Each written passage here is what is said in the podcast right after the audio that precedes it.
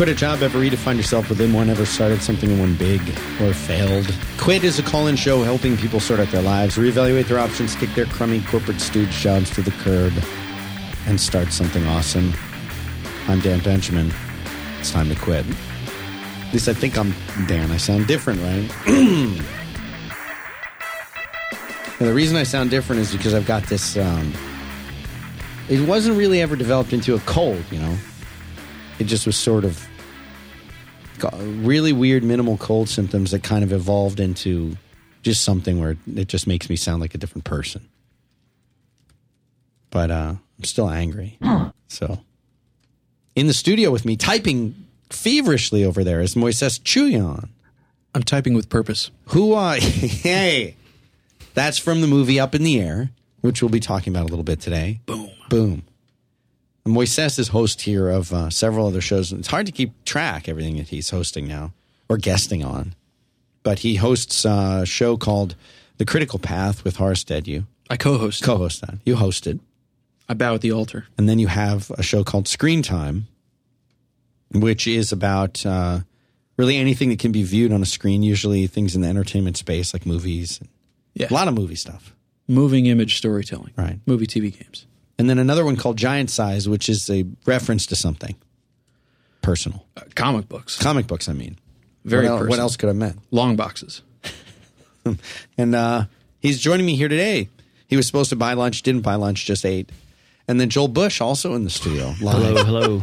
Uh, welcome back, Joel. It's been a long time since you and I have a- actually sat and done a show together here. It's been a while. And uh, Joel does a show here too called Capital, which is a great, great new program. We'd love for you all to check out. We'll put these into the show notes, which can be found at 5by5.tv slash quit slash 37. Do I sound better to you or does this sound ba- bad? Sounds better because I'm in the same room. No, but I mean like this gravelly. You still sound a little different than your normal self. That's I for don't sure. like. I don't like it. What can you do? Try to quit a job, What can redefine you- yourself. Yeah. What uh-huh. can you do? Heal. So today's program, you know, I watched a movie earlier this week because I wanted to uh, I wanted to get myself, you know, motivated for doing the show a little bit. Not that I need extra motivation to get angry about this stuff because I don't. But because I, there was a specific thing. There's this movie called Up in the Air. A wonderful uh, wonderful movie with uh, George Clooney in it. And if you haven't seen the movie, I recommend that you see it as soon as you possibly can. It's based on a novel that came out in 2001 by Walter Kirn. It is a 2009, what they call a comedy drama. That's what they call it.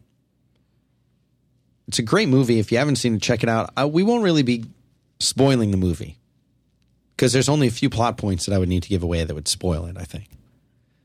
But it's a great movie that the the I guess the best way to describe the plot is the main character George Clooney play uh, George Clooney playing a character named Ryan Bingham.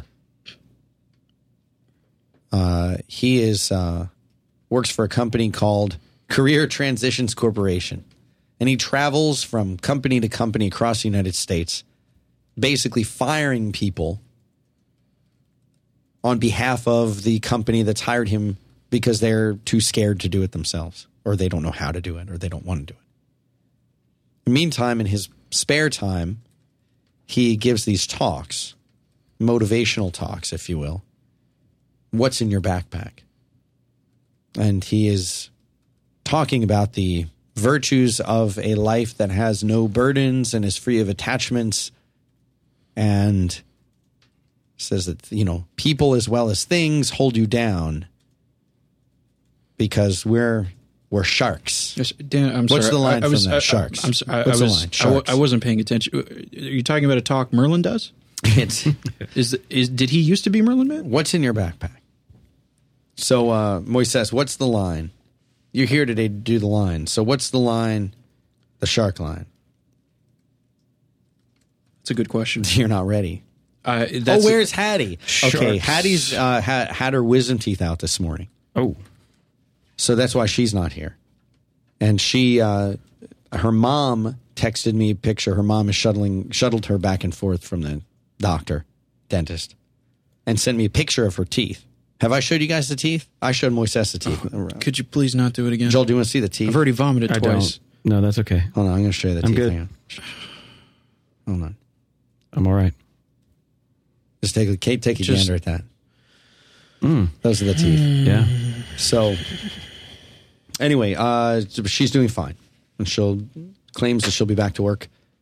She may not be in a speaking role, just a walk on uh, on Monday, but You'll put the camera on her and she'll be pantomiming. yeah, pantomimes. Dan- there are seven pantomimes. Do it, do it, do it. Come on, whole scene, whole scene. You got to do it, Moises. I I, that, I I was I was prepping the I was prepping the backpack speech, and now you're giving me the seven pantomimes. And Is it seven or nine or five? I want to say it's seven. Do you know what I'm talking about, Joel? Is this the show? I guess it is now. This is what happens when Hattie has major surgery that radically reconfigures her entire face. Yeah. Pantomimes. Do it. What's the name of the movie? Come on. Man, I, I prep for Clooney, and you start just throwing all kinds of What's stuff. in at it? What is it? It's uh, Christopher Walken Dan. If you caught me at a better as, a, time, as an Italian gangster. here's the thing. Is it ringing any bells for you?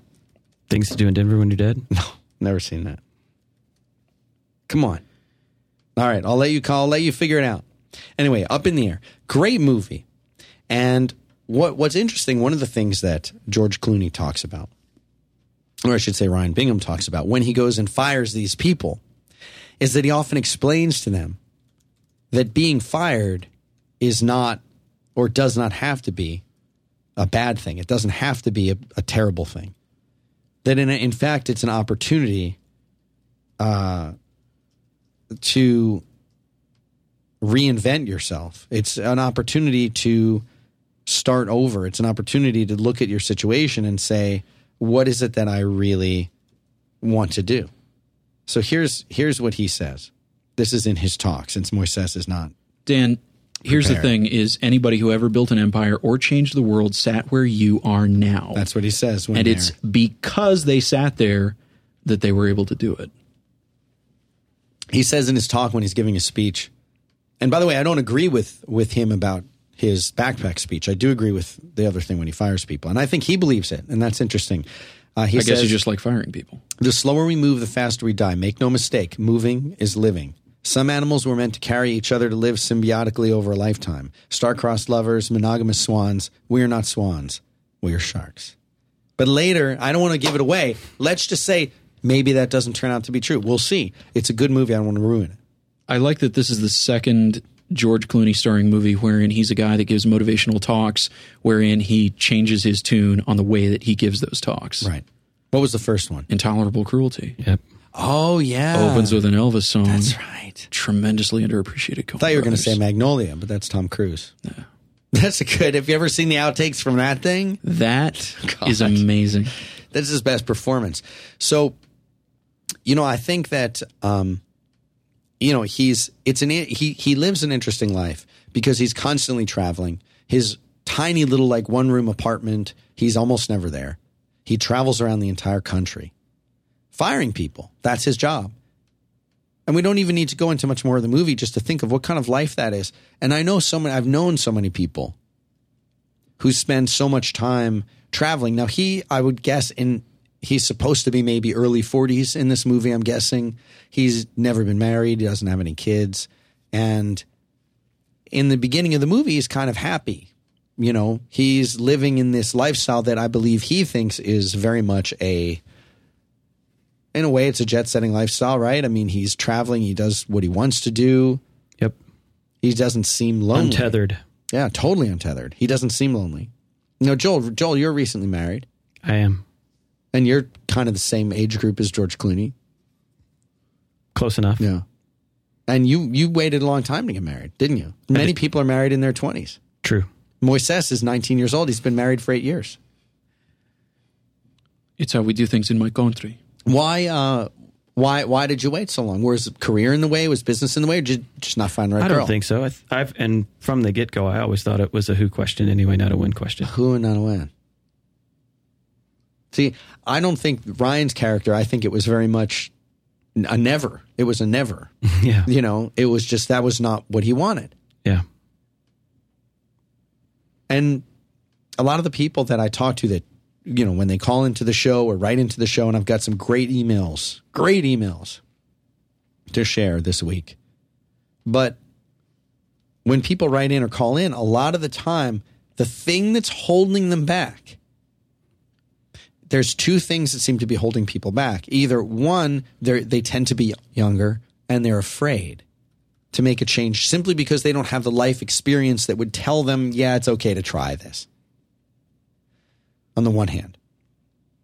On the other hand, they might be in a second class where they're they're older and they're married or they are married with kids and then they feel held back and they feel perhaps limited and they feel uh, like they can't take the risk that they wish they could would have known how to take when they're younger. And so I was thinking about this with the start of the first dot com boom. And I knew so many people in San Francisco at the time. I knew people at, you know, Netscape. I knew people at all of those things that, that we now, when we think of the sort of legendary startups, you know, the ones that, that are now famous, whether they're Yahoo or Flickr or Netscape or whatever. And I personally had so many opportunities where I could have moved out there. And I, I probably have, you know, I wouldn't be doing this right now. I probably wouldn't be doing anything. You know, where I, where I, I would have had many, many millions of dollars in the bank if I hadn't done that well. If I hadn't done well. Because I have friends who were in those companies who have millions and millions and millions of dollars in the bank uh, just because they were working in a company. Right place, right time. Yeah, and I'm not saying that I uh, that I would have made it out there.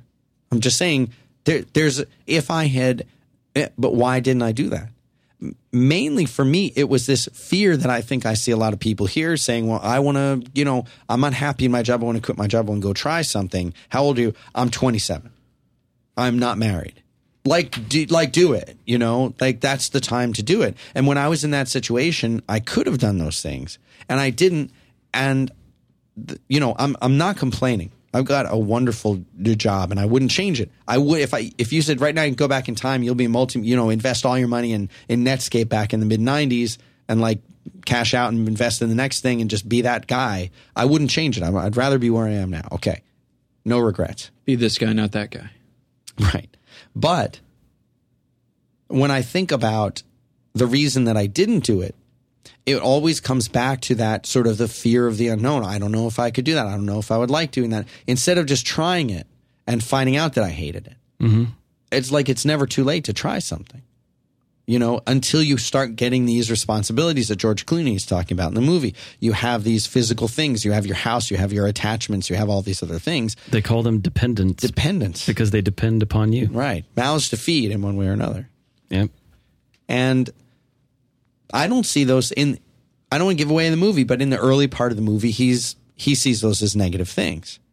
And l- uh, let's just say something changes later in the movie. And he m- maybe winds up not thinking of them as negative things. And I think for a lot of people, it's tough to recognize when something truly amazing as an opportunity presents itself, especially for those folks who are younger, because the fear gets in the way. Moises, does that make any sense to you as a, a Makes a whole lot of sense. very young man? Makes a whole lot of sense. I, you know, one of the things that I run, yeah, I don't have kids. I'm married. I've got some pets, A lot of them. some fish tanks, some computers, some DVDs and stuff. Um, but I, uh, I, I find myself at, uh, at at something of a, a place where, I told you this uh, a number of weeks ago. There there are a couple jobs, jobby jobs that are good jobby jobs and the kinds of things that I could apply for and potentially get, and people would back me for, and that sort of a thing. And I'm at a place where I'm very conscious of the fact that if I run in that direction, I am actively choosing that instead of potentially running in another direction and looking at doing something that is really all on me. And something that I've been doing over the last few weeks, which, uh, you know, I, in addition to nailing down guests and the insanity of the summer, making it impossible to figure out what corner of the world Horace is on and what time zone he's in, or you know which one of various guests can or can't do a show. I've been instead running in the direction of stuff that I want to be doing and that I want to be a part of of what it is that I do for the rest of my life and not jump back into the uh, you know I need to fill out these forms with HR and I've got this office that's this size and I've got a staff of this size and I've got these quarterly reports to fill out and I've got all of this work to do for other people. And instead finding finding the shape of the work that I want to do that I feel like I'm not just competent enough to do, but that I'm giving myself the breathing room to be able to do. And to be honest, it's been really tough because on the one hand, uh, the the couple of things that I've been pouring a gigantic amount of time, effort, and resources into, neither one of them have paid me up until this point, and they're both on the verge of of getting into the money side of things. But it is a fraught conversation telling my wife, no, I'm actively opting not to take one of these jobs for a couple months and then ditch these people and look like a total jerk so that I've got a paycheck coming in when I'm going after something that and I won't put words in my wife's mouth and those conversations are are uh, are, are Not private for the show. but it comes down to I am I am I'm exacting a very large opportunity cost just to do the setup to do the stuff that I want to be doing. Um, and that is that is a a difficult conversation to have depending on the day, depending on what the uh, balance sheets look like, depending on what you know the insane electric bill looks like because Austin Energy upped their rates Right. like the jackals they are. And I'm I'm literally right in the middle of this, and it's something that I haven't talked about really much at all on the air, on social media or anything like Right. that. Um, but this is this is something that I'm I'm in the middle of, not because I have some sort of fear of you know going back into the job market where I'm working for somebody else, and you know I could be fired, and I'm worried about staking out my territory and uh, you know protecting myself and and and doing that kind of a thing. Um, but in instead, I'm uh, actively taking a pretty big gamble on a couple of things, and I, you know, I'm going to see how it turns out, and I might still end up going the jobby job route, and I'm not sure which direction things are going to go, but I'm feeling a lot more positive about the maybe creating something that I love that is the kind of job that uh, that like you're talking about with what you're doing now. That five years ago, I didn't know where I was going to live five years from then. Right. I didn't know what I was going to be doing five years from then. I had some vague idea of the general kind of thing that I wanted to do, but I didn't have that kind of specificity of focus. And that's something that I've chosen to focus on the stuff that I really want to do, and I'm going to see how it pans out. Yeah. I mean, it's it's scary, right? Yeah. I mean, you're describing a situation of fear in a way. Fear's the mind killer. Yeah. You know, I think for a lot of people who are in that, I think a lot of people will be able to associate with your with your scenario. You know, it's there's a couple of emails that I actually want to read that that kind of are the the flip side of this. But I got to do a sponsor first. The first one is shutterstock.com. 20 million stock photos, vectors, illustrations, video clips, and more. You go there at shutterstock.com. You start searching, you type anything you want in, and there'll be something really cool there that will come up. And it's it could be an illustration, it could be something, but all of the stuff that's there is contributed by independent photographers, designers, illustrators all around the world. And uh, and they do just an amazing job finding really, really great content. Every time you go to Shutterstock, you're going to find something new. They add 10,000 new images a day and it's relatively affordable. You you would think you would have to pay a fortune to get this stuff, but you don't. Uh, these these are really really affordable to get the high quality versions of every file that you download. Uh, you have these light boxes allow you to organize them, so that you can then create a light box. You're doing working on a project. You throw things into that light box. You share it with your friends. You share it with collaborators. They can add to it. But don't forget about the vectors, the icons, infographic templates, all these things that if you're Ryan Bingham and you want to go give your talk About backpacks? about backpacks, where do you think you're going to get that picture of the backpack? I don't know, Dan. Is did you put You it in the Lightbox gallery so I can see it because I'm on your team? So here's what I want you to do go to shutterstock.com and sign up. You don't need to give them any credit card information. You can use the site as long as you want till you find something you want to purchase. Oh, by the way, they have a great iPad app that'll work the same way. When you find the thing that you want to purchase, you enter the code Dan sent me nine, number nine, Dan sent me nine, and you're going to get 25% off any package. Anything you put together, one image, a thousand images, over at shutterstock.com. Dan sent me nine. Go check him out. All right, here's an email. And I would, Joel, I would like to hear your take on this. You got it. Eddie, Eddie V, Okay. Restaurateur. Mm, restaurateur, Eddie V, the restaurateur. I'm a big fan of Quit and a listener from episode one. You know what? That's I don't have to read the rest of the email. It's good enough. Thanks, Eddie. Thanks for writing in. Good email.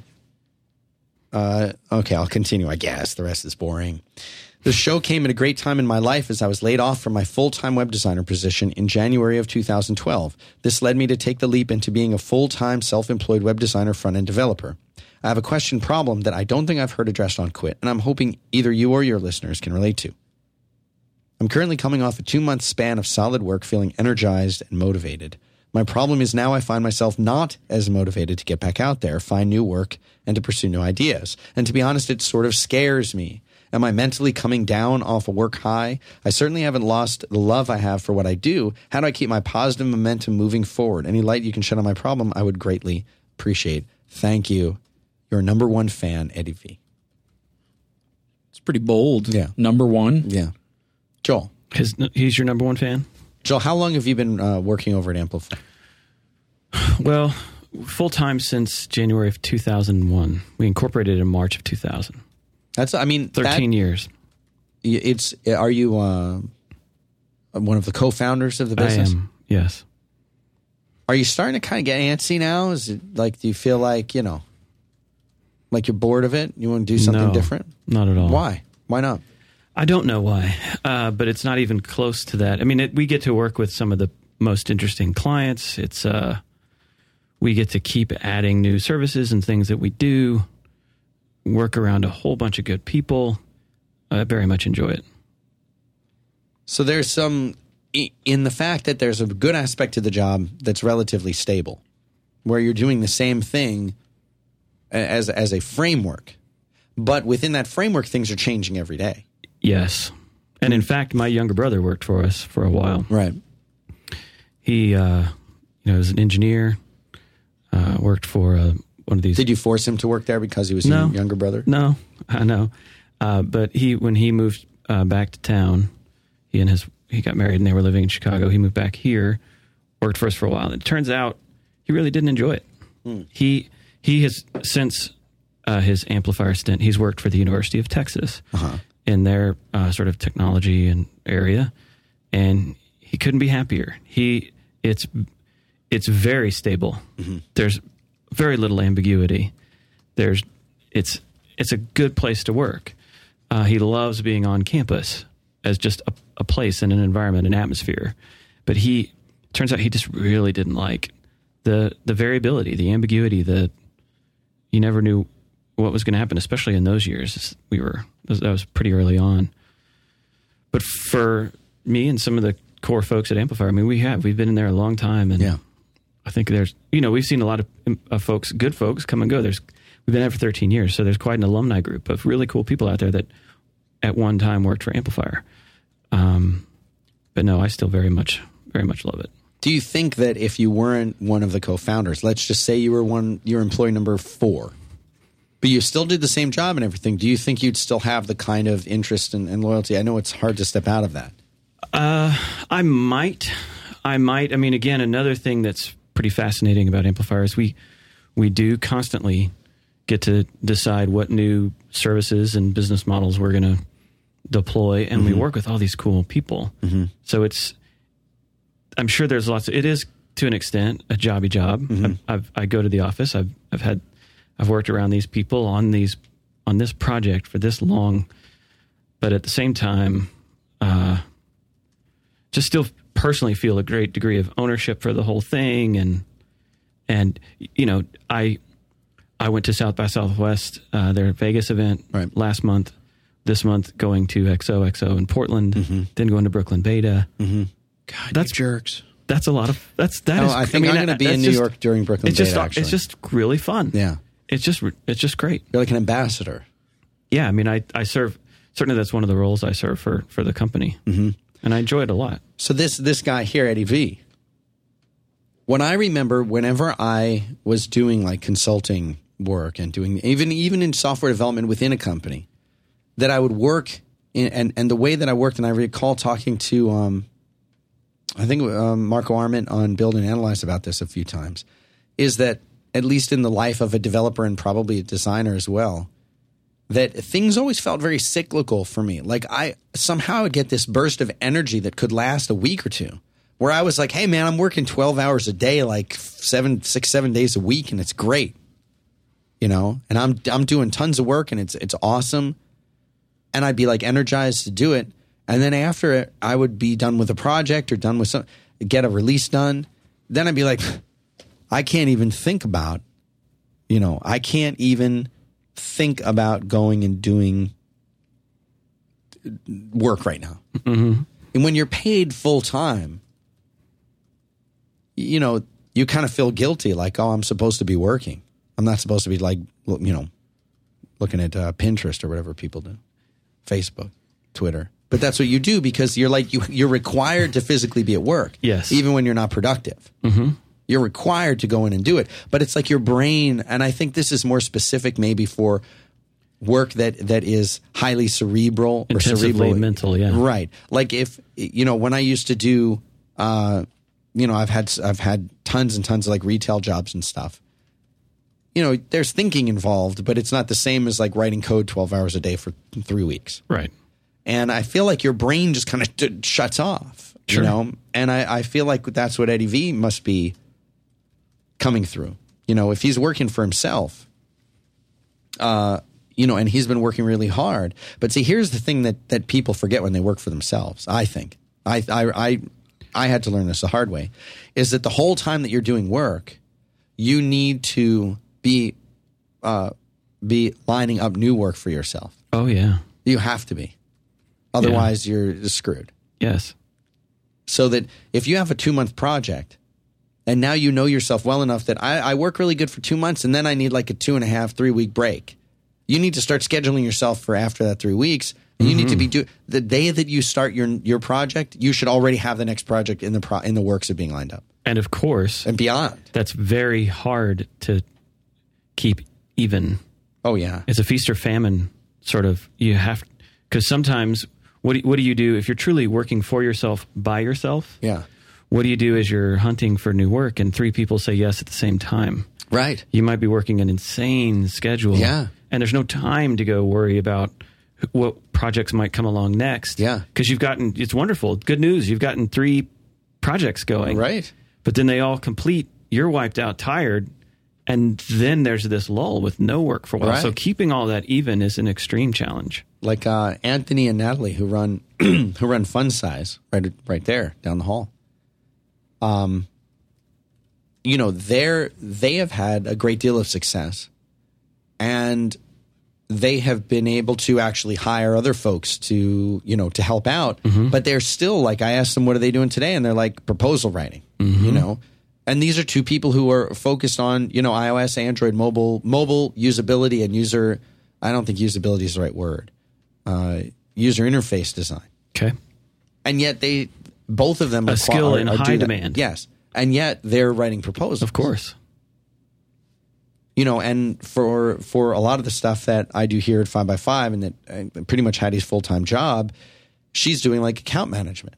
Mm-hmm. But now we're selling for so many shows, uh, including those outside of Five by 5 Mm-hmm. that we represent, that her job as account manager is she's running out of time to even do proposals now because she's now spending so much time working with the actual, you know, phone calls and emails with the existing people. You, you Uh, watch you watch Mad Men. yeah, Is it okay to talk about Mad Men? uh, yeah, please. the it's of, required. One of the great scenes. It's one of those rare shows that's actually kind of business literate, at least. Um, it- Surprisingly it, it, so. It addresses it. It cares about it with with some detail and context. And the uh, part where they decide some of the principals in the, in this firm decide to break out on their own is hilarious because they realize well we have to take Pete and and a couple of them don't like Pete. Mm-hmm. But it's like, but he does accounts. Do you know how he does what he does? No, I have no idea how he does what he does. And they want to, these principals, to want to start their own agency. They want to bolt, they want to flee, and they want to take some of the clients with them. So it's an ad agency. There's lots of creative, there's lots of writing, there's lots of artifacts. Literally, the guys in charge of this business, they have no idea where any of that stuff is. They really, truly, because, as, and they're not a gigantic firm, but they had already become large enough that there's so many roles involved from the presentation to winning the business to then actually executing and running those accounts mm-hmm. that it was it exceeded the knowledge of any one person so when you try as a single individual to encapsulate all that inside one person's head.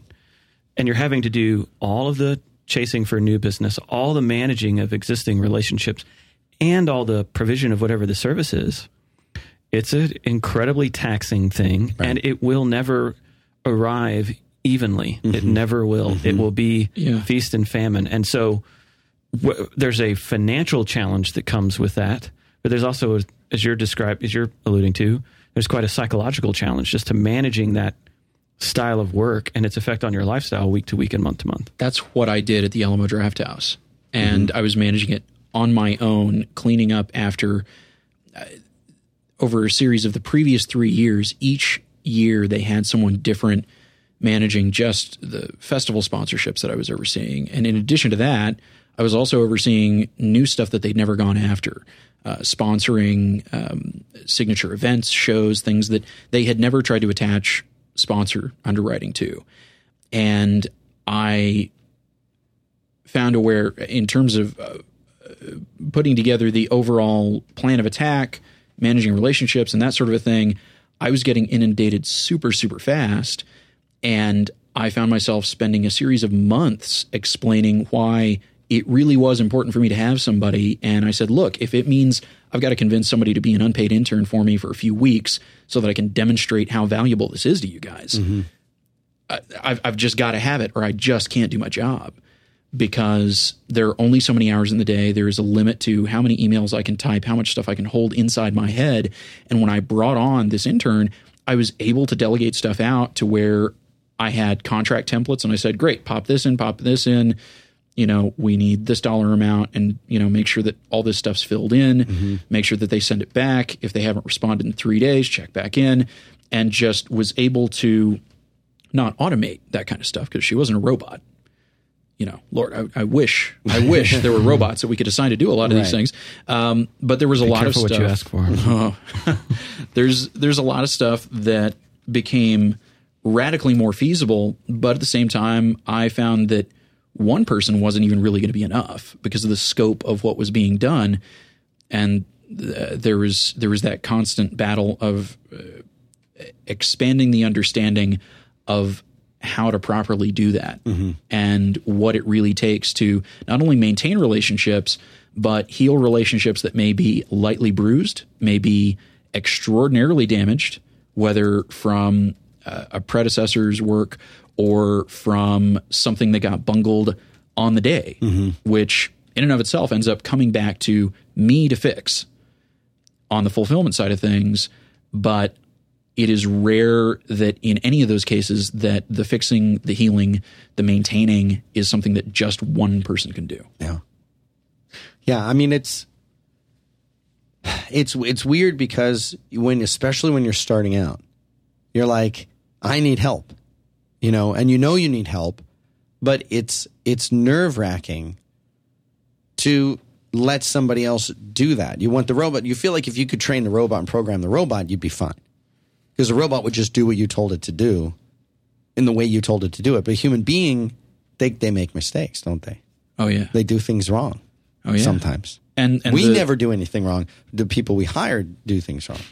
We never. flawless. Yeah. So I think Eddie V, I think Eddie V needs a little a, a, little break. But I'm worried about Eddie V because Eddie V hasn't booked out the future stuff. Eddie V has come off a two month thing. And instead of saying, oh, in three, I have three weeks to go play and sit on the beach or go skiing. You've got three weeks to maybe get two weeks and six days of no responses, and then finally get somebody to actually pick up the Right. stupid phone, pick up the the email device of their choice. Yeah, Eddie V is is potentially screwed.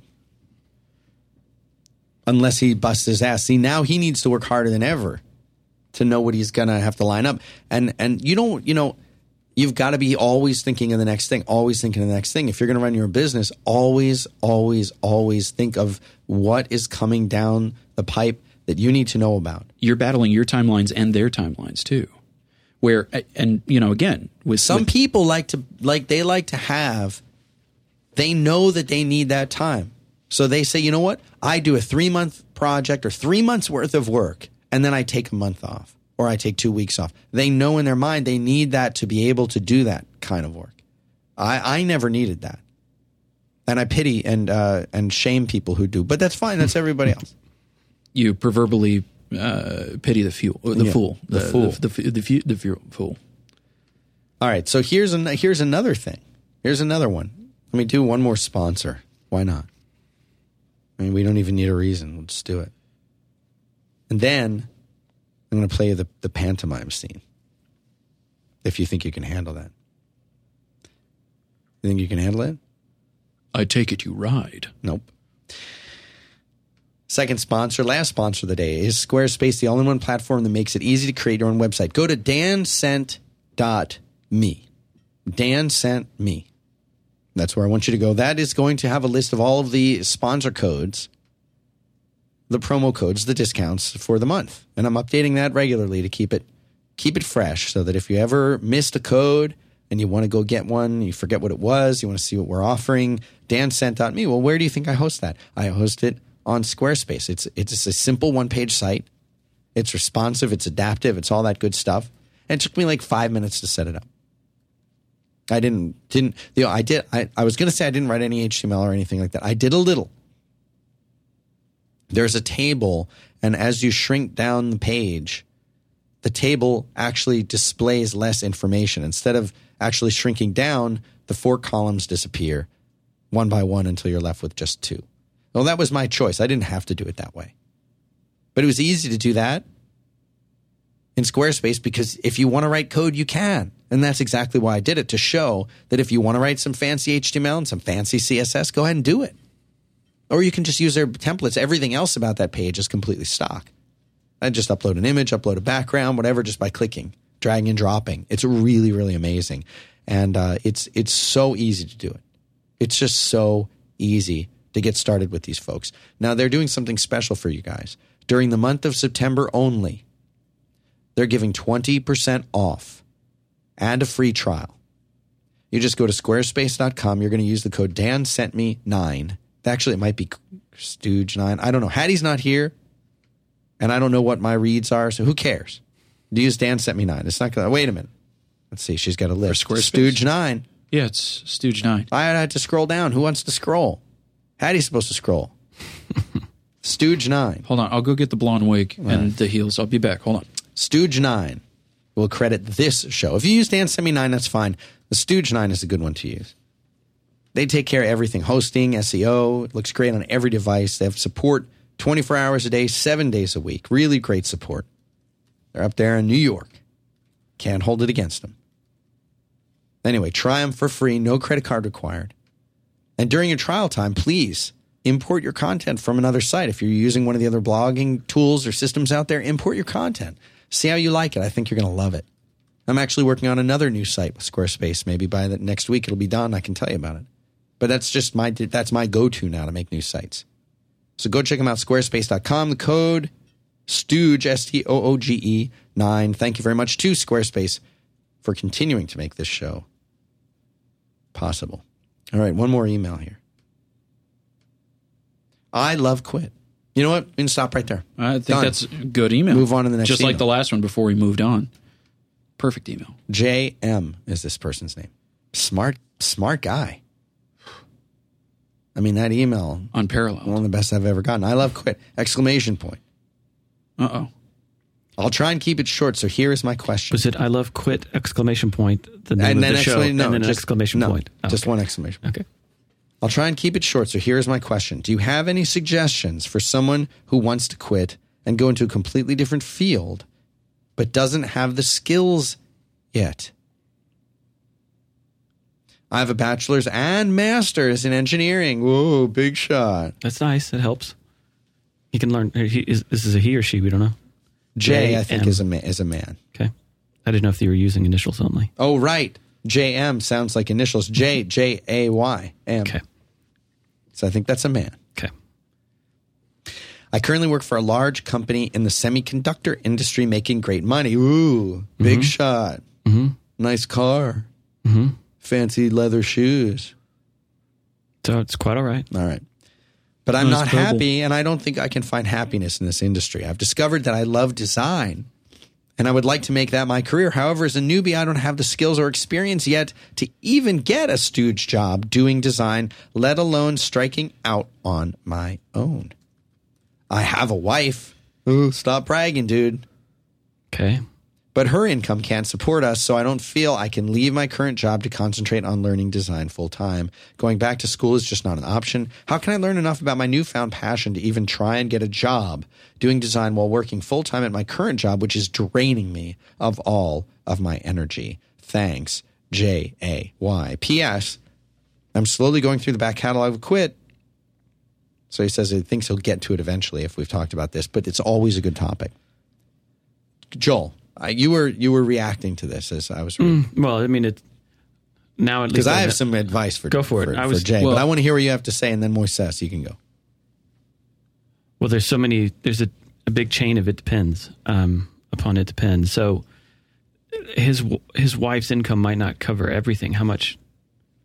There's there's so many different. The good the good news. The bad news is there's not one silver bullet here. There's just a whole lot of different choices and little little moves. And so, uh, the best way to begin is just to begin. And he, he's got to find a way to start learning. The fastest way to learn is by doing. Um, it doesn't sound like he's wanting to go back to some to quit working entirely and go to school Yeah, and a total reset. Though people do that. Um, I don't know where he lives, kind of what the what yeah. who he knows that could I think he in knows the, no one. in the trade. He knows who no could, You know, can he be someone's apprentice? No and can one. he? No, no, I don't know. oh, so what? What do you got, Moises? I, I, I was going to say that it, this is what he has said is full of potential energy. There are a lot of variables at play, like what Joel's saying. I, you know, there there are a lot of different ways this could play out. And to quote Oscar Goldman, "We can rebuild him. We have the technology." Mm-hmm. But how are you? How are you going to rebuild what it is that you want to do? What is it that you want? You know, find some specificity to how you want the execution to work. You know, figure out what those specifics need to be. I mean, I, I don't know this guy's household budget. I don't know where he might be able to cut back, where they might be able to cut back in ways that, that make it an easier thing to do. There may be variables that he's not thinking about because he's set to one way of thinking about what their circumstances are. You know, it's it's something that I think he's got to do some more thinking about because it sounds like he's not he's not 100% on uh, what options he hasn't considered in a while if that makes sense No, it does, and I'll I'll I'll take it a step further, and I'll say this guy should not do it. He should not try to find a job as a designer. I'll tell you why. Design is an incredibly challenging, competitive industry to be in. And the best designers that I know, and there's only a handful of those people in the world, the, the ones that are really, really like awesome and can just pick and choose what they want to do, those few people, besides them, people are are fighting to get their to get the good contracts. Now you could go and be a designer and get paid, fine, but that's he's going here. This is a grass is greener situation, Joel. This is a guy who's sitting here thinking, "Whoa, poor me! I'm like got a master's degree in engineering and I make 160k a year, and you know, ah, I'm so bored." with it." like to do is paint Right. And and and here's the thing. you want to design, go design. Like you don't have to make it your full time job. Why do people think they have to make it their full? Jay, you don't have to make this your full time job. You know what? Take your time with it. Make it your hobby. Get really good at it. Maybe, maybe Jay is the best designer in the world and is just not tapped into it yet. Great. On the weekend, start building some sites. Build them for your site self. Build them for your friend. You know, build one for your next door neighbor who's got a, a, you know, makes wooden boats. Yeah, just start doing it. Just start doing it. Don't worry about getting paid. You don't need to get paid with your fancy pants engineering job and your fancy BMW. Another thing is if there are things about this particular engineering job that are a drag, Maybe get another engineering then job, there right? are other engineering jobs. Yeah, Great Uh, point. A buddy of mine had that kind of situation where he wasn't looking necessarily to you know jump into a totally different field like design, but he was an engineer in an engineering job that wasn't making him happy, and it was really the the job wasn't making him happy. Not that It's not the- engineering it's wasn't not the making him industry. happy. It's not It's the the industry. job, not the industry. It's the job. And he said, you know what? Uh, I'm going to say goodbye to these folks that I'm working for in Dallas, and I'm going to go uh, hit up some guys I know at Silicon Labs in Austin. Right. Now he's here in Austin. There he is. working for Silicon Labs. Maybe this is the only company in the town that he lives in that employs his kind of things. He can't move because of family obligations. He's stuck there and he can't get another job. Whatever. I don't know what the, the story is, but the fact is, if he likes design, just start doing design. And he said, Oh, I can't do it. When am I supposed to do it? I get home, I'm tired. On the weekends, I got to go to the grocery store. Well, you know, the, the last thing you should do is give up your employment, quit your job, and you know, and try to learn something that you know. I was just I was just having lunch with somebody who had a a uh, a, a great career. I don't know about great.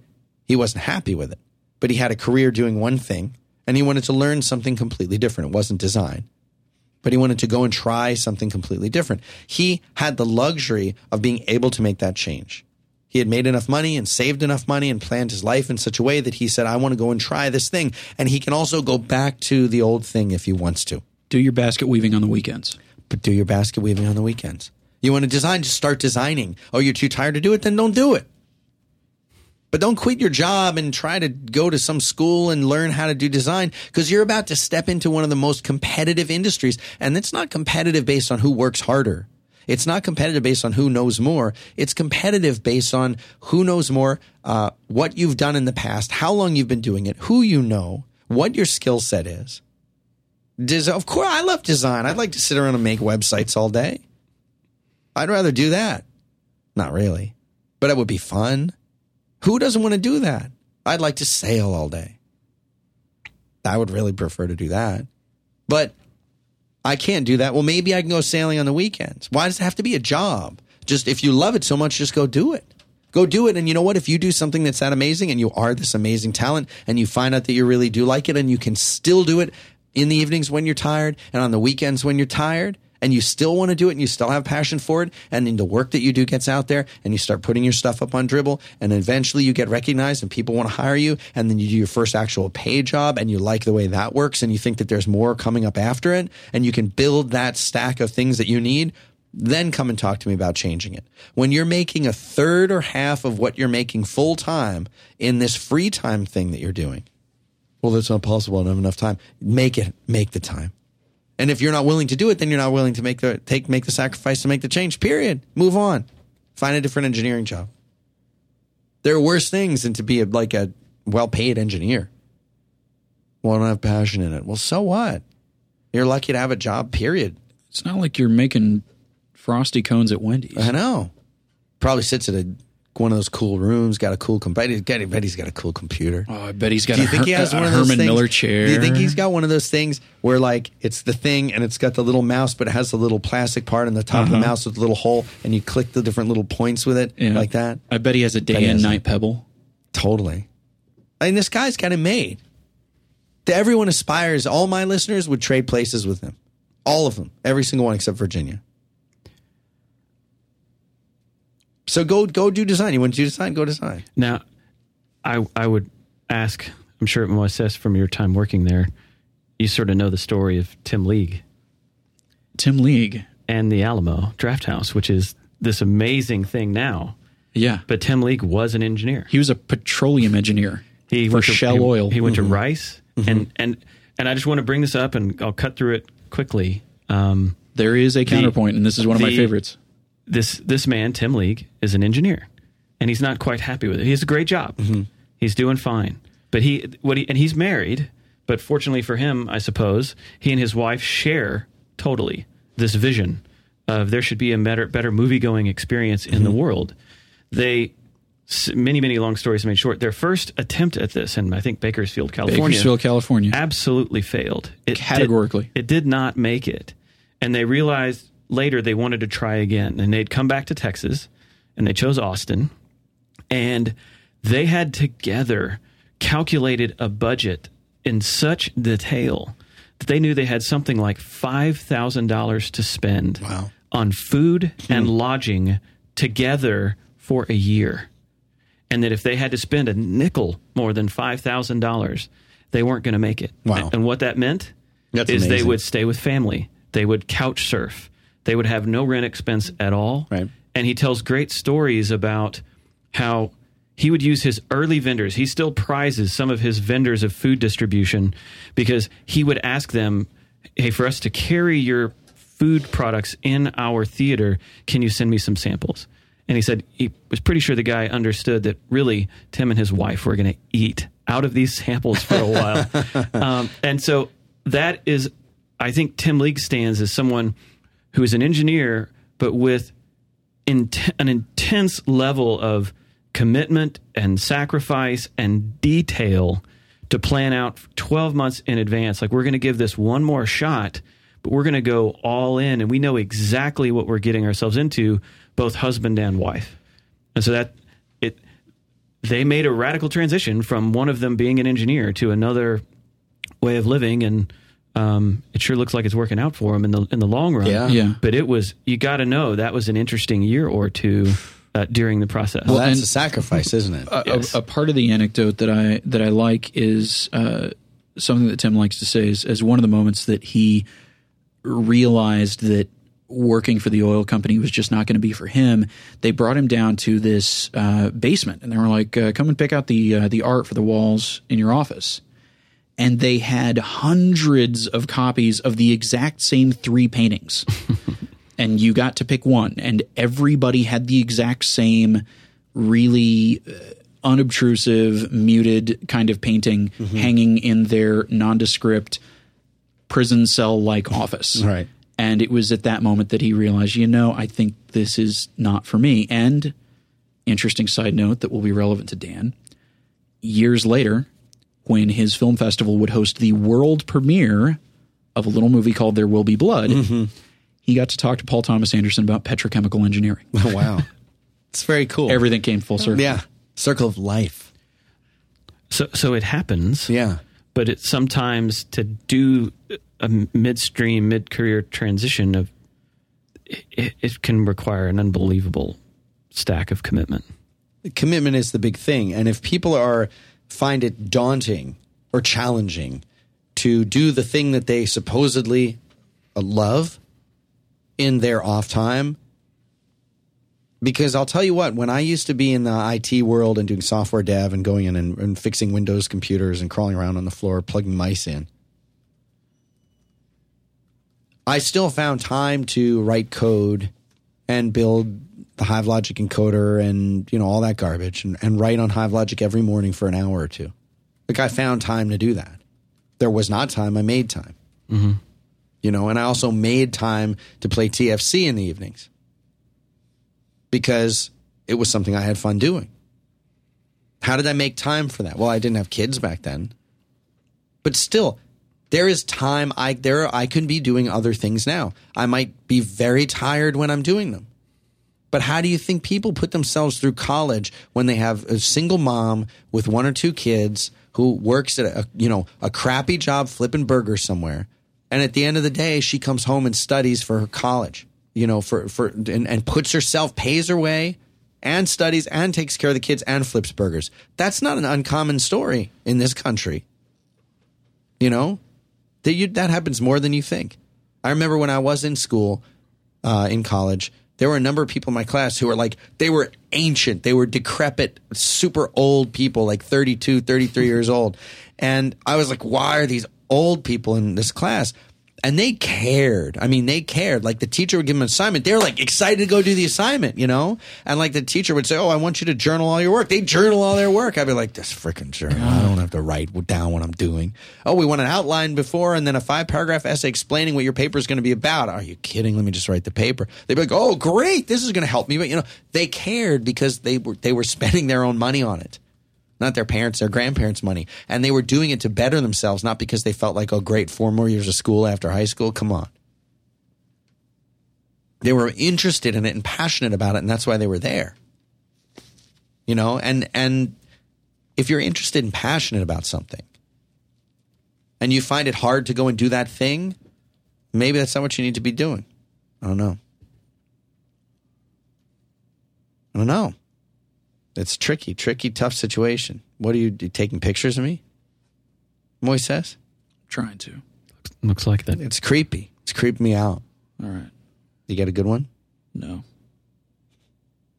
All right. I think we have, well, eh. I was trying to freeze that moment in time. and You killed it. We're running, uh, we're running up against, uh, three, the three o'clock hour here where Joel Bush is going to start doing capital. So I think we have time for maybe one more, one more email. Tony. Tony. Tony, Tony, Tony. Tony the Tiger. Hi, Dan. I've been following the show since the first episode, and it's one of the best podcasts out there. You know what? I'm done reading.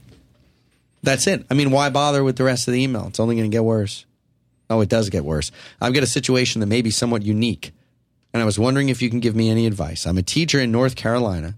I've taught here for 11 years. I'm 48 years old. Joel, sound familiar? I love teaching, but the job is becoming too difficult to stay in.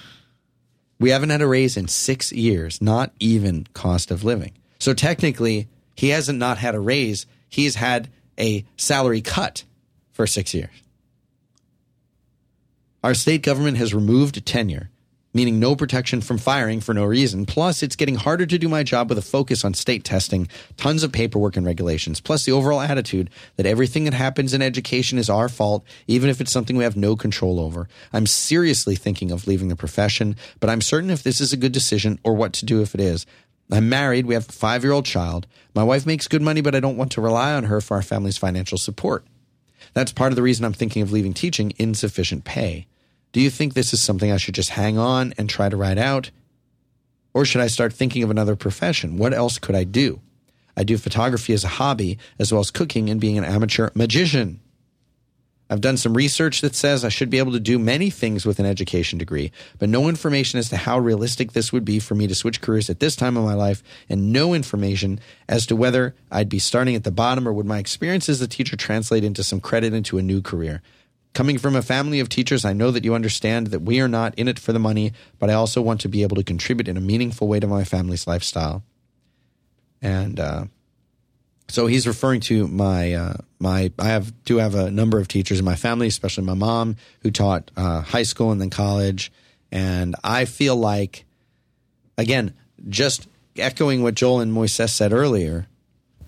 Uh, maybe just find another teaching job if this one sucks. If is are you in the only university in town or the only school in town? Is there something else you could do? Could you teach something else? Could you go into the corporate sector and teach within the corporate sector sector teaching something? Because Stay if you're a good trainer, whoo, Oh my gosh. And if he's a magician, you know, he's, he's got some performance. And he's comfortable up in front of people. Shazam, Shazam, Shazam. Yeah, wouldn't it be cool? Imagine this: if you go into to a seminar where you think you're going to be learning about like HR practices, and a guy walks in with a top hat, and he pulls the top hat off, and he pulls like a he pulls a rabbit out, throws it out to the people, pulls a dove out, releases balloons. I'm just an idea guy. He's going to have to run with this. Well, I'm saying, imagine what he could do with this.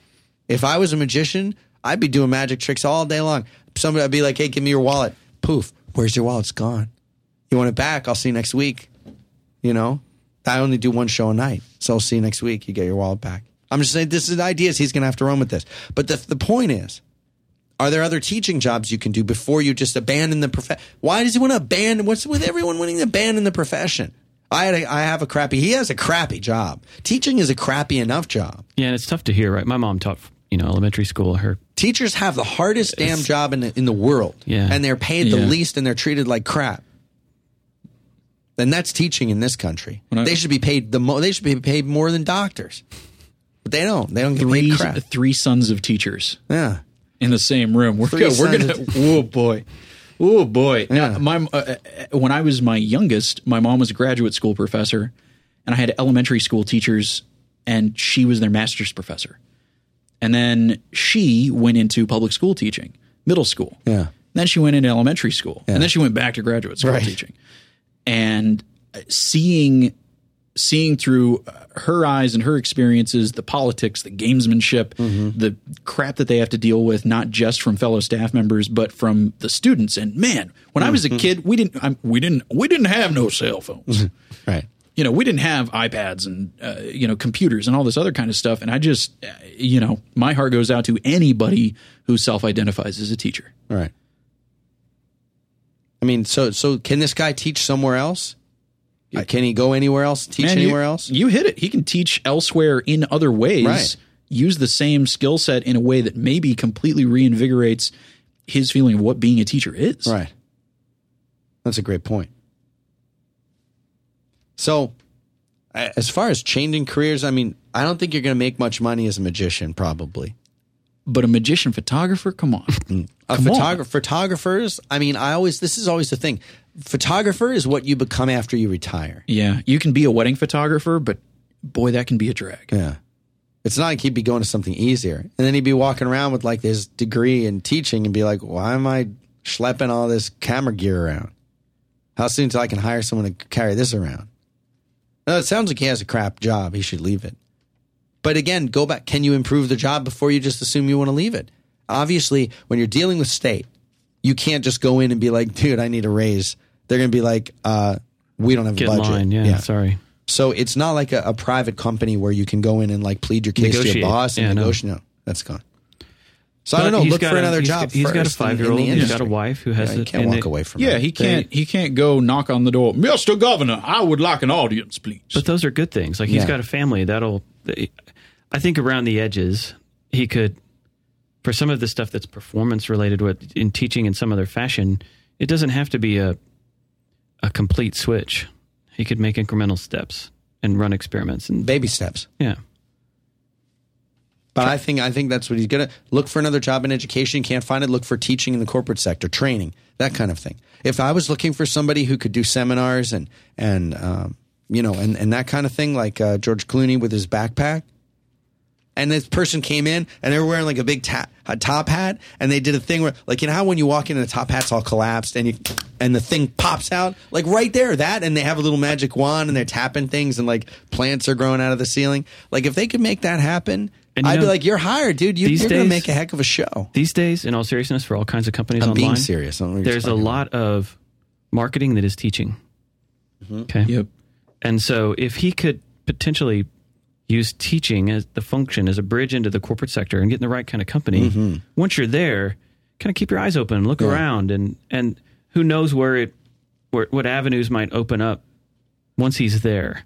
Yeah. tor- towards marketing or other areas of the company, Cont- Exactly. content development is a huge. Oh yeah, thing and I mean, I'm even think I'm not saying HR is the best industry in Yeah. the world, but I think a lot of this stuff might translate. And here's the thing: you want to go see, apply for other jobs, send your resume in, polish up your resume, send it in, and see if they write you back, and that'll give you an indication if your teaching experience does translate into another industry. He's asking if it does. Send your resume in and see if the people write back to you.